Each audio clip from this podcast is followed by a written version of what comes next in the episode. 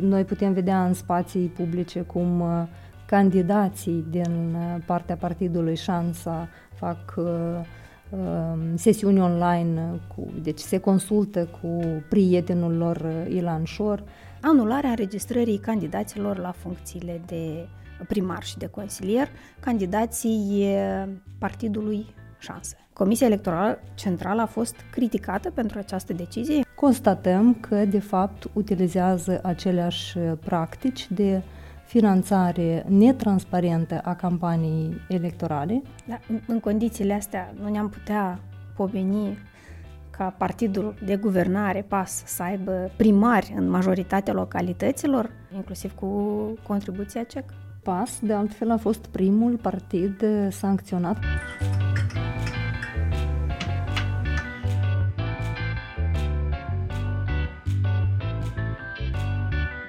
Bună ziua și bine v-am regăsit la podcast ZDC. Invitata acestei ediții este doamna Angelica Caraman, președinta Comisiei Electorale Centrale. Bine ați venit la Ziarul de Gardă. Bine v-am găsit. Doamnă Caraman, suntem pe final de campanie electorală pentru alegerile locale generale, care vor avea loc duminică 5 noiembrie. Pentru început vreau să ne spuneți o impresie generală. Cum a fost această campanie, dacă ați spune în câteva cuvinte? Această campanie care încă, după cum ați menționat, continuă, uh, eu cred că este una ca de obicei, ca și în uh, celelalte scrutine, doar că uh, s-au adăugat norme noi, care de fapt au fost o provocare atât pentru organele electorale cât și pentru concurenții electorale. Mhm. Avem uh, noi reguli electorale, dar mai avem și alte noutăți despre care, iată, vom discuta. Uh, să pornim de la cele mai recente noutăți. Uh, Comisia Electorală Centrală, într-o ședință recentă, a obligat consiliile electorale de circumscripție din mai multe localități să examineze până la 1 noiembrie, adică până în ziua când înregistrăm acest interviu, um, anularea înregistrării candidaților la funcțiile de primar și de consilier, candidații partidului Șanse. Așa este. Motivul pentru care s-a luat această decizie de a face această recomandare, din câte am văzut din ședința CEC de acum câteva zile, a fost faptul că s-ar utiliza unele resurse pentru coruperea alegătorilor. Este vorba de acest așa numit proiect Satul Moldovenesc, al partidului Șansă și al ceea ce îi numesc echipa lui Ilan Șor. Spuneți-ne mai multe detalii în contextul în care uh, Comisia Electorală Centrală a fost criticată pentru această decizie, inclusiv de uh, exponenții politici din uh, această formațiune, care au spus că li se îngrădește dreptul lor de a candida.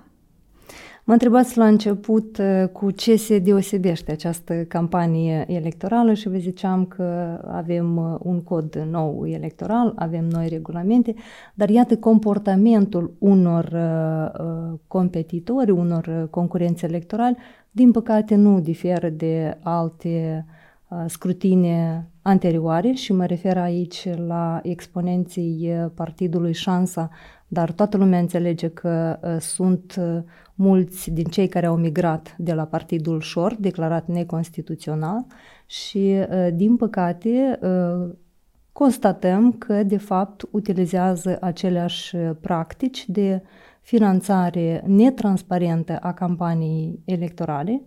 Noi am uh, recepționat mai multe sesizări din partea organelor de drept, din partea concurenților electorali și chiar din partea cetățenilor care ne-au uh, atras atenția asupra uh, modului în care uh, concurenții electorali, deci concurentul Partidul Șansa, face campanie. Prin metode nu tocmai corecte și legale. Deci nu sunt declarate toate cheltuielile care le fac sau utilizează um, acțiuni prin care se corup uh, alegătorii, ceea ce a fost constatat și în hotărârea Comisiei Electorale Centrale. Prin acest uh, proiect satul uh, moldovenesc, prin colectare de semnături, de fapt, prin nedeclararea cheltuielilor pentru pleantele care le-au repartizat și le repartizează în continuare concurentul electoral. Deci toate acestea au dus de fapt la sancțiunea care este prevăzută de codul electoral și mai toate încălcările care sunt prevăzute de articolul 102 alineatul 5, deci pentru ce acțiuni un concurent electoral poate fi exclus din cursă. Mai toate le-a acumulat uh, deja uh, partidul Șansa. Mhm. Asta e suficientă o constatare a Comisiei Electorale Centrale? Nu e nevoie ca uh, să fie decizii ale unor instanțe, de exemplu, pe asemenea cazuri?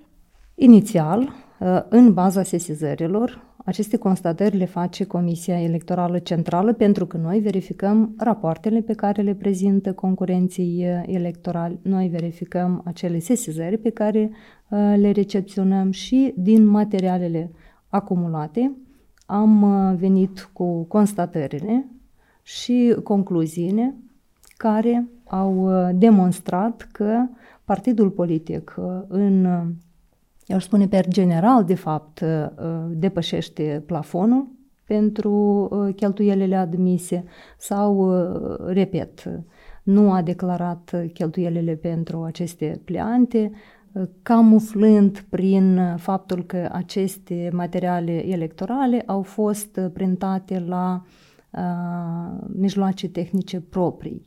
Ori ei au avut o singură declarare că, iată, avem un uh, aparataj la care efectuăm aceste pleante.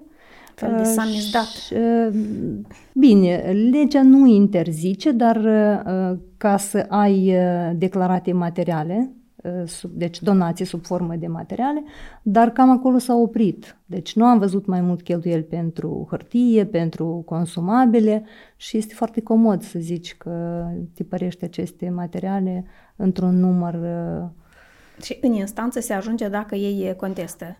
Acum, hotărârea comisiei poate fi contestată în instanță dacă nu sunt de acord și după aceasta, când vor fi luate hotărârile de către organele electorale și acelea pot fi contestate dacă nu vor fi de acord cu decizia.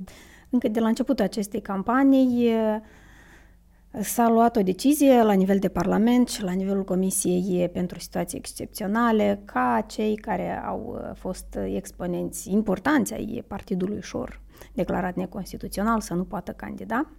Uh, am mai văzut uh, foarte recent la fel decizia aceleași comisii pentru situații excepționale de a suspenda licențele de emisie pentru unele posturi de televiziune apropiate acestor formațiuni cât de democratice vi se par aceste acțiuni împotriva unui partid care se află în opoziție, luate de un partid care se află majoritar la guvernare și în cazul acesta CEC nu face uh, jocul guvernării?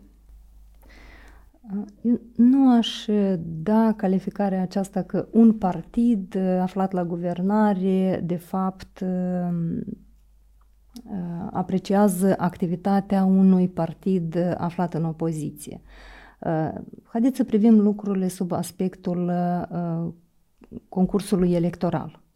Într-o competiție electorală, toți subiecții trebuie să fie egali, deci toți concurenții trebuie să fie în condiții egale.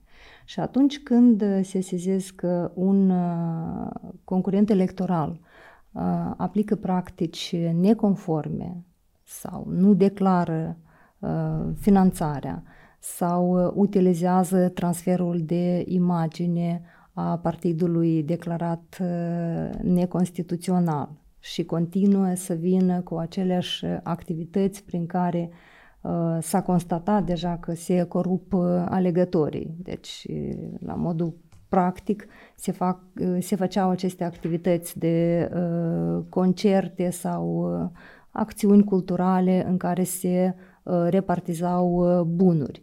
Mhm. Deci, Au fost uh, chiar și concerte, pentru că știm că în această campanie concertele electorale sunt interzise. Exact. Noi am fost sesizați din teritoriu că s-au făcut anumite concerte prilejuite de hramul localității, dar la care participau foștii membri ai partidului Șor, care știm noi bine că fac transfer de imagine pentru cei din deci nu partidul candidații. Șansa. Nu avem o constatare că este direct, dar din sesizări pe care noi încă le avem în examinare, vom vedea, pentru că încă nu am reușit să examinăm toate acele sesizări care au venit de la organele de drept. Dar deci semnale sunt. Mhm. Da, în condițiile astea nu ne-am putea pomeni ca partidul de guvernare, PAS, să aibă primari în majoritatea localităților, inclusiv am putea, nu știu, inclusiv cu contribuția CEC? Uh, haideți să ne uităm. Noi în aceste alegeri avem 35 uh, de partide uh, și un bloc electoral care și-au înregistrat concurenți și-au înregistrat can- candidați.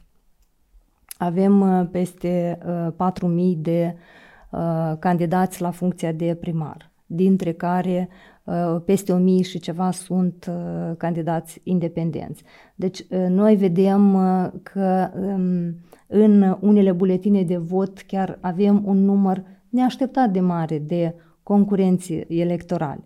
Deci nu putem să spunem că avem um, un anumit concurent electoral și iată șansele acestuia uh, va domina peste celelalte. Noi avem uh, o varietate de, de candidați și uh, alegătorul este cel care își va spune cuvântul pe cine îl va alege din acești candidați. Am văzut declarații din partea autorităților și cele mai recente, de exemplu, vin la, de la șeful Inspectoratului General de Poliție, um, domnul Cernăuțean, care a spus că Partidul Șansă este finanțat din Federația Rusă um, și că um, membrii formațiunii ar fi camuflat banii sub forma unor donații obținute de la simpatizanți, aveți anume despre asemenea sesizări, vorbiți când spuneți despre IGP, aveți asemenea sesizări pe masa CEC și în acest context vreau să vă întreb dacă CEC a ajuns la o concluzia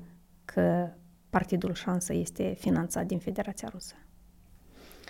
Nu aș vrea să anticipez concluziile pe care trebuie să le ia uh, comisia, ori noi suntem un organ colegial și uh, atunci când se va examina în ședință, Ehm, atunci ar fi mai corect, uh, deci până atunci nu ar fi corect să, ne, să mă expun, uh, dar sunt materiale care conțin diverse episoade de finanțare a acestui partid uh, politic, inclusiv ceea ce ține de modul de efectuare a donațiilor, limita acestor donații, cine sunt donatorii, dacă se încadrează la acele cerințe care sunt prevăzute de către lege vis-a-vis de uh, donatori. Ca un exemplu, da? Uh, cei care primesc alocații sociale sau uh, burse pot dona în limita unui salariu mediu pe economie. Mai vedem acolo că nu tocmai se respectă această reglementare. Sau finanțare sub formă de uh, reparații de drumuri, uh, promisiuni despre zeci de milioane de lei că vor fi investite în uh, infrastructura uh, unei localități și ea vine tocmai în localitatea în care candidează uh, persoana de la partidul uh, Șansa. Deci mai multe lucruri sau uh, candidează Uh, cei care au colectat semnături în susținerea uh, proiectului, uh, așa zisului proiect Satul Moldovenesc, care e foarte insistent promovat de către Ilan Șor cu visul meu sau ceva de tipul ăsta. Adică legătura este evidentă și nu știu dacă cineva nu a sesizat-o. În același timp, avocata partidului susținea în fața CEC faptul că nu există nicio legătură între Ilan Șor și Partidul Șansă. Exact, asta susținea avocata și uh, noi putem vedea în spații publice cum uh, candidații din uh, partea partidului Șansa fac sesiuni online, cu, deci se consultă cu prietenul lor Ilan Șor sau vis-a-vis de faptul de colectări de semnături când se afirmă foarte tare că nu au nicio legătură candidații Partidului Șansa cu colectarea semnăturilor în susținerea proiectului Satul Moldovenesc, dar noi avem documentate aceste lucruri, chiar candidații la funcția de primar în anumite localități, chiar sunt ei cei care au colectat aceste semnături. Da, dacă mi-amintesc eu bine, poate dumneavoastră cunoașteți mai bine, asemenea tipuri de încercări de a convinge electoratul, nu știu dacă am mai văzut în Moldova până acum, dar poate să le explicați oamenilor uh, ce, mm, uh, cum, cum e situația asta, că vă promitem drumuri și de ce asta ar fi coruperea alegătorilor. Vă promitem, de exemplu, drumuri sau grădinițe sau din uh, resurse la fel care sunt cel puțin Uh, sub semnul întrebării. Am văzut acolo numele unui cetățean din Israel uh, care ar transfera bani pentru asemenea proiecte. Uh, de ce aceste um, promisiuni, aceste situații pot fi calificate ca situații de corupere a legătorilor?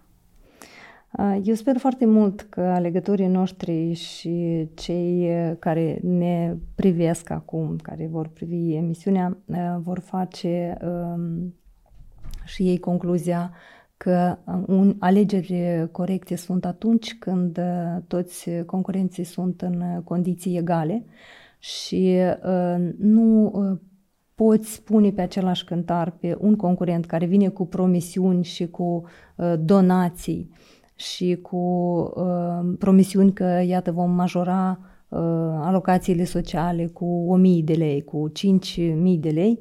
Deci nu uh, este în spiritul uh, uh, legii democratice ca uh, să faci o alegere reieșind din platforma pe care o propune concurentul sau, sau posibilitățile lui reale și nu bazată pe aceste promisiuni de a, a oferi bani cetățenilor în schimbul uh, votului.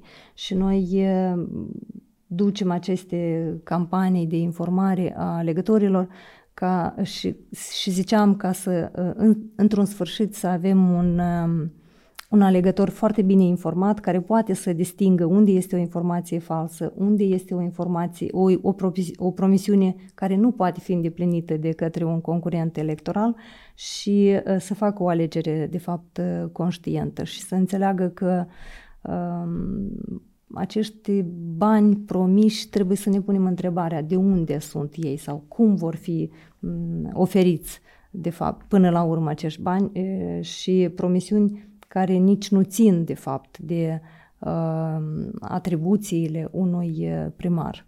Vreau să vă întreb dacă CEC sau uh, consiliile electorale uh, au aplicat sancțiuni către candidații Partidului Acțiune și Solidaritate, partid aflat la guvernare, în contextul în care uh, avem, iată, monitorizările făcute de Asociația Promolex, uh, care constată mai multe situații de utilizare a resurselor administrative de către PAS, uh, de implicare în campania persoanelor care dețin funcții publice, de um, candidați electoral care, iată, și asumă meritele pentru unele lucrări făcute iarăși din bani publici și, um, la fel, despre publicitate electorală distribuită uh, nu, în conform, nu în conformitate cu legea. Uh, și vedem că PAS este printre cele mai uh, desmenționate la aceste capitole. Și PAS, de altfel, a fost primul partid uh, sancționat, că pe atunci încă nu avea calitatea de concurent electoral, a fost primul care a fost sancționat uh, pentru elemente de uh, agitație electorală în pleantele care au început a fi repartizate. uh, înainte de campanie. Înainte de campanie. Bine, ele erau uh, Uh, pleante de publicitate politică, dar uh, Comisia a constatat elemente de campanie, deci îndemn la vot, atât în pleante cât și pe pagina oficială a unui, pe atunci mm-hmm. încă nu era candidat, și partidul s-a conformat, au retras acele pleante, au retras de pe pagină însemnul privind calitatea de candidat la funcția de primar. Partidul PAS a fost sancționat în continuare și pentru elemente de... Deci s-a atras atenția asupra cerințelor privind neutilizarea resurselor administrative, deci neparticiparea persoanelor în timpul orelor de serviciu la uh, lansarea uh, campaniei și uh, aceste materiale au fost transmise pentru examinare către Ministerul de Interne pentru că ei sunt cei care constată contravenția dacă este sau nu este privind utilizarea resurselor administrative. De asemenea, vis-a-vis de un material care a fost publicat Uh, sub formă de mesaj de interes public, de asemenea au, au fost obligați să îl retragă din uh, spațiul public pentru că uh, erau, era un mesaj despre realizări, de fapt, care nu cade sub incidența uh, mm-hmm. legii 62 la ceea ce ar însemna mesaj de interes public. Mhm. Deci sancțiunile au constat în faptul că ei au fost obligați să-și retragă aceste da, au materiale. avut, deci au avut aplicat și un avertisment și obligat să retragă acele materiale care conțineau uh, uh, elemente care nu se încadrau în uh, legea fie 62 cu privire la publicitate, fie uh, codul electoral, uh, ceea ce ține de agitație electorală. Până la uh, scoaterea din cursa electorală nu s-a ajuns. Uh, sunt anumite încălcări pentru care poate fi un concurent uh, scos din cursă și aici trebuie să fim în prezența depășirii plafonului cu cel puțin un procent, uh, finanțare nedeclarată, coruperea alegătorilor, finanțare din afară. Deci mm-hmm. sunt expres prevăzute acele încălcări pentru care un concurent poate fi uh, uh, scos din cursa electorală. Dar, uh, iată, de exemplu, și iarăși o să fac trimitere la constatările Promolex, uh, ei consideră că aceste programe uh, lansate la nivel de guvern, de exemplu, Satul European Express sau Spor pentru Moldova, în care uh, foarte aproape de campania electorală sau chiar în campania electorală, sunt finanțate uh, din bani publici sau din bani uh, ale parten- ai partenerilor uh, externe, um, proiecte la nivel local sau sunt date sume unice, de exemplu pentru pedagogi, dacă mi amintesc, pentru carabinieri. Ați examinat aceste situații și dacă pot fi considerate iarăși utilizarea resurselor administrative de către guvernare? Acestea sunt constatările uh, observatorilor și cred că ar fi mai corect ei să se pronunțe vis-a-vis de aceste constatări. Uh, noi nu am avut asemenea sesizări în uh, examinare ca să uh, mă pronunț asupra acestor uh, constatări. Uh, ceea ce vreau să subliniez este că uh, ne bucură faptul că vom avea în aceste alegeri uh, observatori Uh, un număr destul de mare de observatori și vorbim la data de astăzi de peste 1100 de observatori naționali și uh, peste 400 de observatori internaționali uh, și ne dorim să vedem care va fi aprecierea acestora vis-a-vis de organizarea și desfășurarea acestui scrutin, pentru că spuneam că sunt mai multe elemente noi. Uh, codul electoral nou. Sunt mai multe reglementări vis-a-vis de uh, plafonarea donațiilor sau ceea ce ține de finanțare, că tot discutăm uh-huh. acest subiect la ordinea zilei și pentru noi este important ca să vedem să, să se dea această apreciere Uh, cât de uh, bine, cât de corect uh, au fost implementate aceste noutăți din codul electoral. Sau Această apreciere și, va fi și dată mai de... cu seamă care a fost impactul acestora pentru uh, corectitudinea scrutinului. Ori din primele aprecieri care au fost date din partea um, partenerilor noștri, din partea Comisiei de la Veneția, când s-au expus asupra modificărilor din codul electoral, au apreciat ca pozitive aceste modificări, pentru că după alegeri constant se atragea atenția asupra unor aspecte care trebuie fie ajustate, fie îmbunătățite, fie cu o mai multă deschidere pentru concurenții electorali. Și aceste modificări din codul electoral au fost apreciate ca fiind pozitive și de asta ziceam că pentru noi este important să vedem și la implementare cum, care este impactul acestora. Despre unele noi am putea vorbi, Iată, am menționat uh, faptul că sunt uh, mai mulți candidați. Uh, bună oară la Chișinău, chiar vom tipări buletinul de vot sub formă de broșură pentru Consiliul Municipal Chișinău, cei ce nu a mai fost, pentru că avem peste 30 de uh, concurenți electorali. Și Asta ziceam, se datorează faptului și că ziceam au fost modificări? Că, exact. Și ziceam că aceste, aceast, acest număr de uh, concurenți se datorează și faptului că sunt uh, simplificate procedurile pentru candidații independenți. Ori noi astăzi avem uh, peste 1000 și ceva de 1174 de candidați uh, independenți, uh, cu circa 200 uh, mai mulți decât în 2019, pentru că este mult mai ușor deja să colectezi semnături, e mai puțin formalizat acest aspect și din, ziceam, din reieșind din aceste modificări, avem, iată, un număr mai mare de candidați, o altă modificare despre care nu pot să nu zic este reducerea vârstei pentru primar, deci începând cu 23 de ani, poate să candideze Până acum persoane, era 25. Până acum era 25. Și noi avem 14 candidați în, acest, în aceste alegeri de uh, 20, vârsta de 23 de ani. Uh, și încă un lucru ne bucură că fiecare al uh, cincilea uh, candidat este tânăr. Deci în, este de vârstă între 18 și 35 de ani.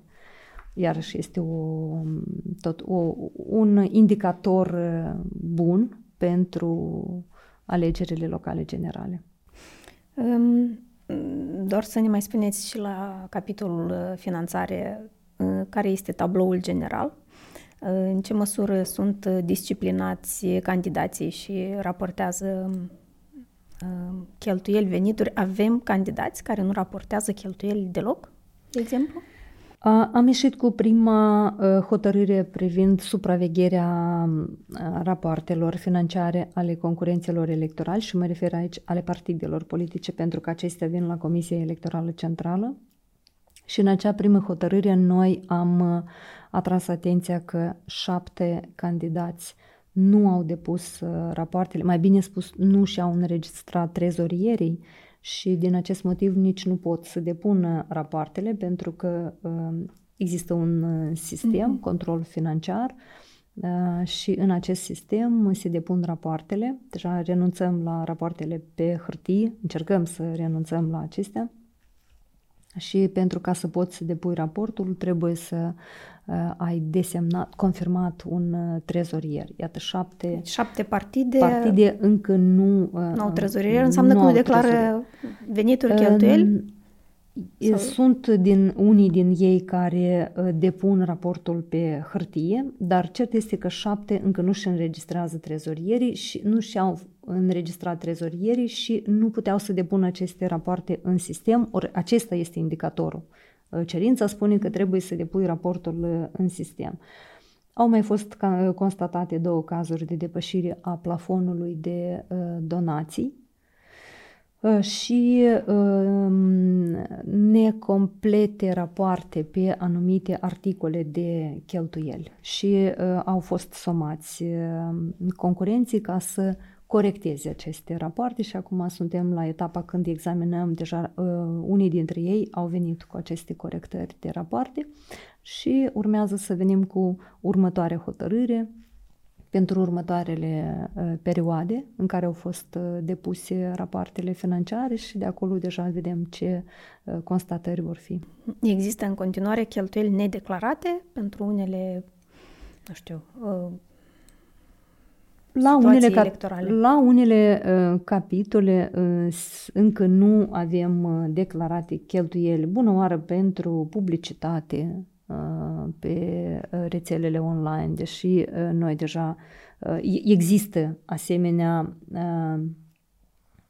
asemenea articol de cheltuieli pentru mhm. publicitate, inclusiv online. Și atunci se atrage atenția concurenților, mai ales acolo unde noi mai colectăm informații vis-a-vis de Uh, spoturile publicitare. Puteți sau... monitoriza pentru că vedem pe rețele destul de multe, Încercăm. câțiva candidați au multe uh, promovări. Uh, are CEC aceste capacități?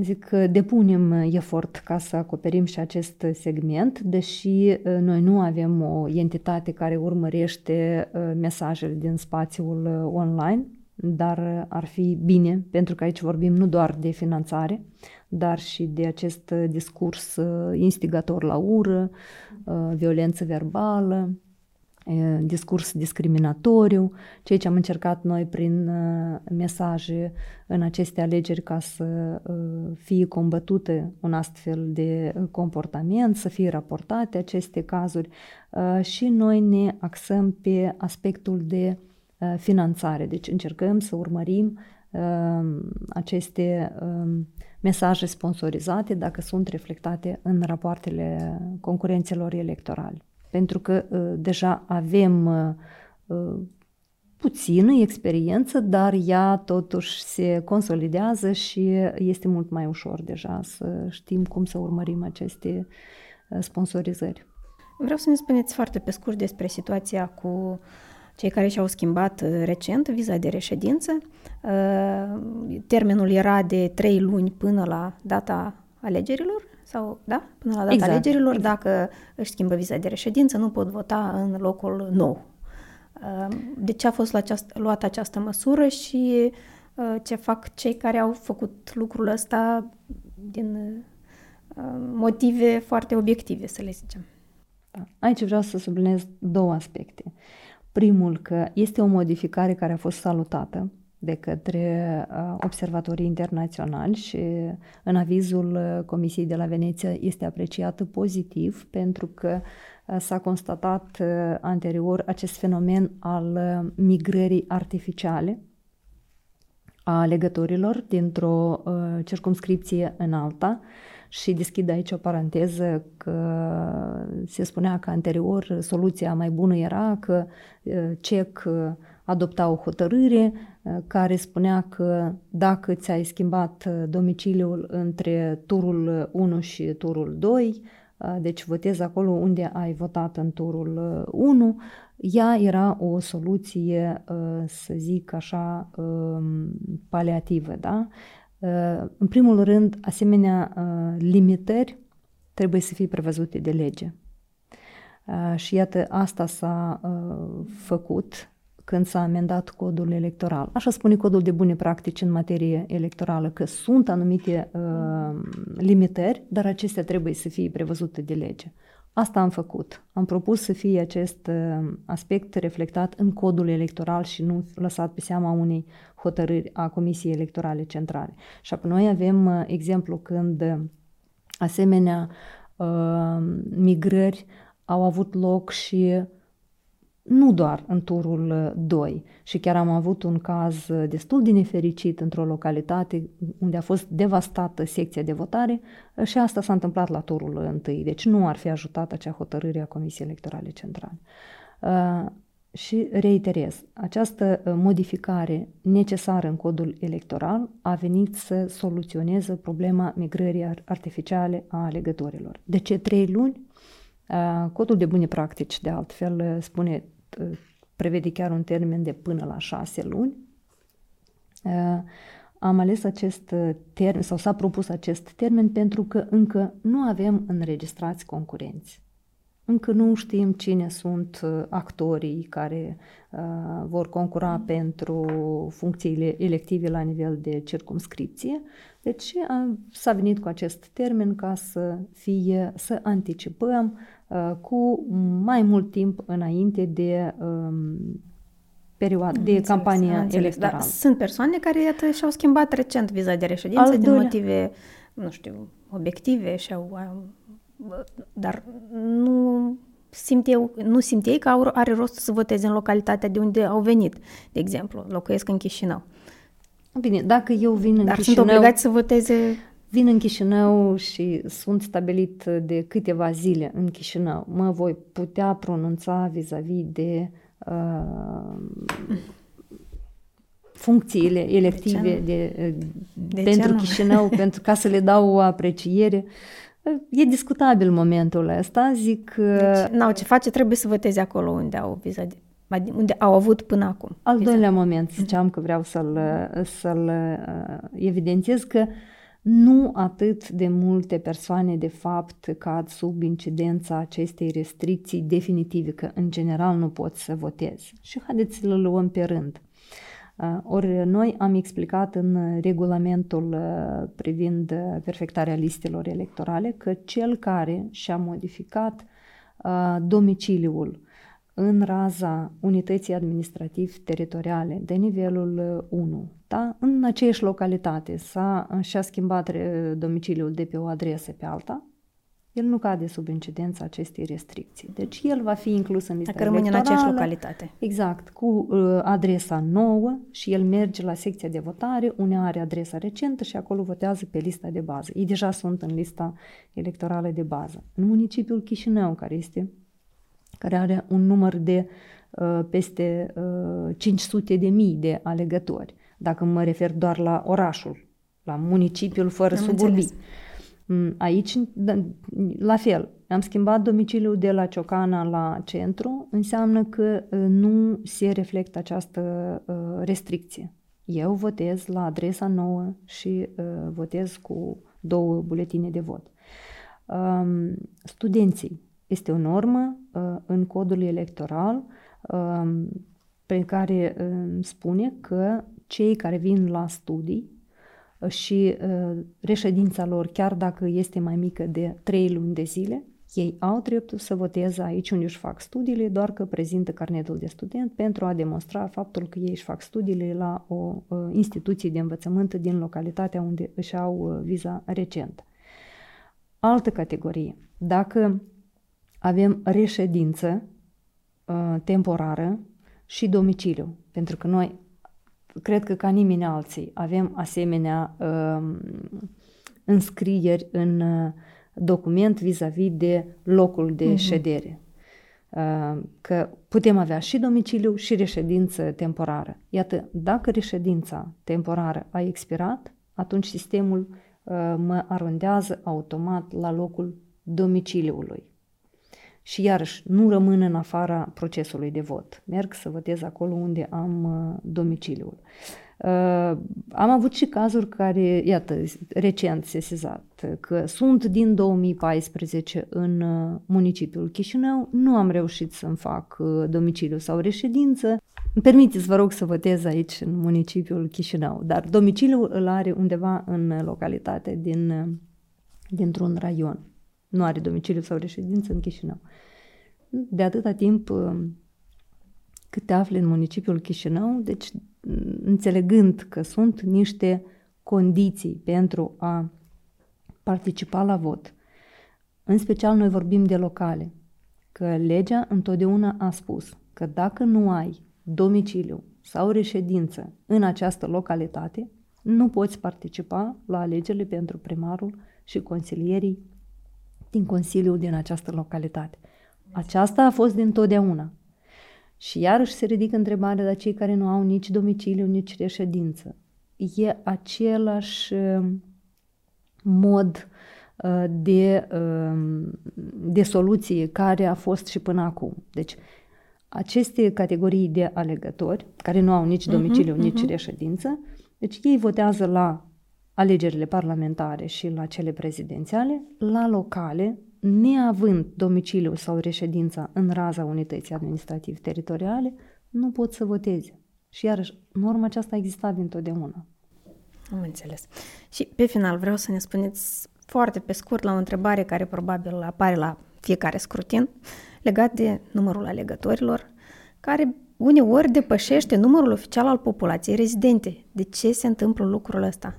Avem uh, numărul alegătorilor cât este uh, în acest an? 2 milioane și... În acest an avem 2 milioane 761 de mii de alegători. Să știți că este întrebarea și, mea... Și Biroul de Statistică arată 2,5 milioane de oameni care locuiesc în Moldova la începutul Așa. acestui an. Și nu văd o contradicție. Zic, să știți că este întrebarea mea preferată și mulțumesc că îmi oferiți această oportunitate ca să-i explicăm tuturor ce este cu aceste cifre.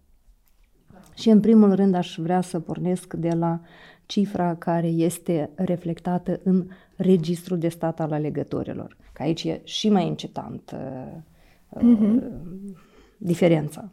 Deci noi în acest registru avem 3 milioane 200 de mii de alegători în registrul alegătorilor. Datele în registrul alegătorilor vin din registrul populației. Este acest filtru.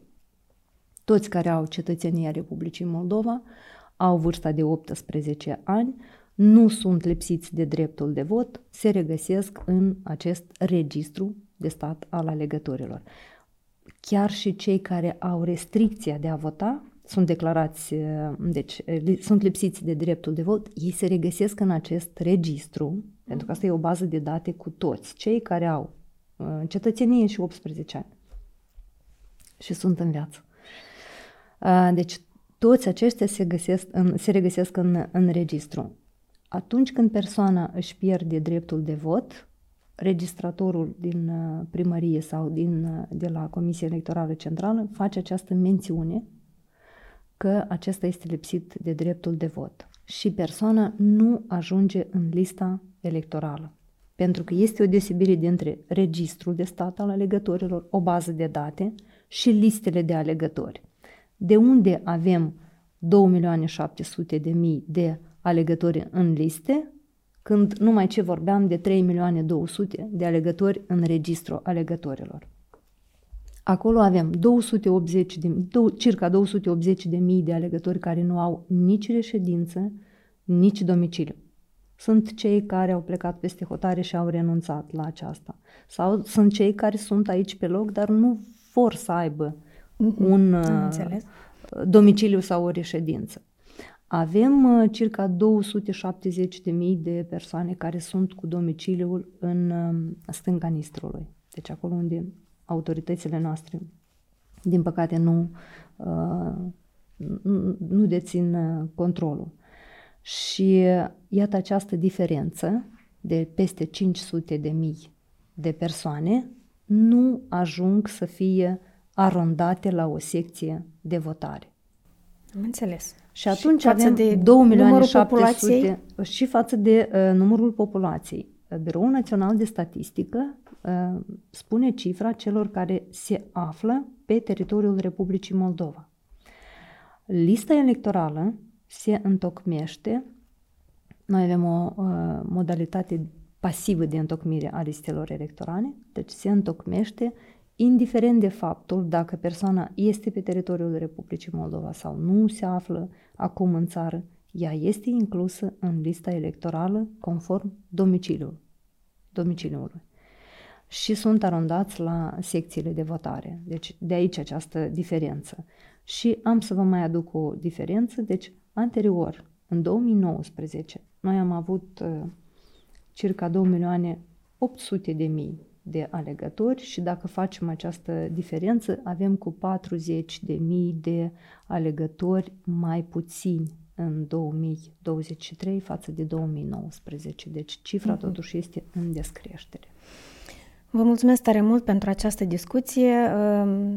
Vă urăm spor în continuare până la finalul acestei campanii și uh, vă așteptăm cu, cu rezultatele și noi vă mulțumim pentru invitație, vă mulțumesc pentru faptul că uh, ne oferiți posibilitatea ca să informăm uh, alegătorii, uh, concurenții subiecții toți antrenați în, în aceste alegeri din prima sursă și să le atragem atenție asupra unor momente foarte și foarte importante pentru corectitudinea alegerilor pe care le avem în data de 5 noiembrie.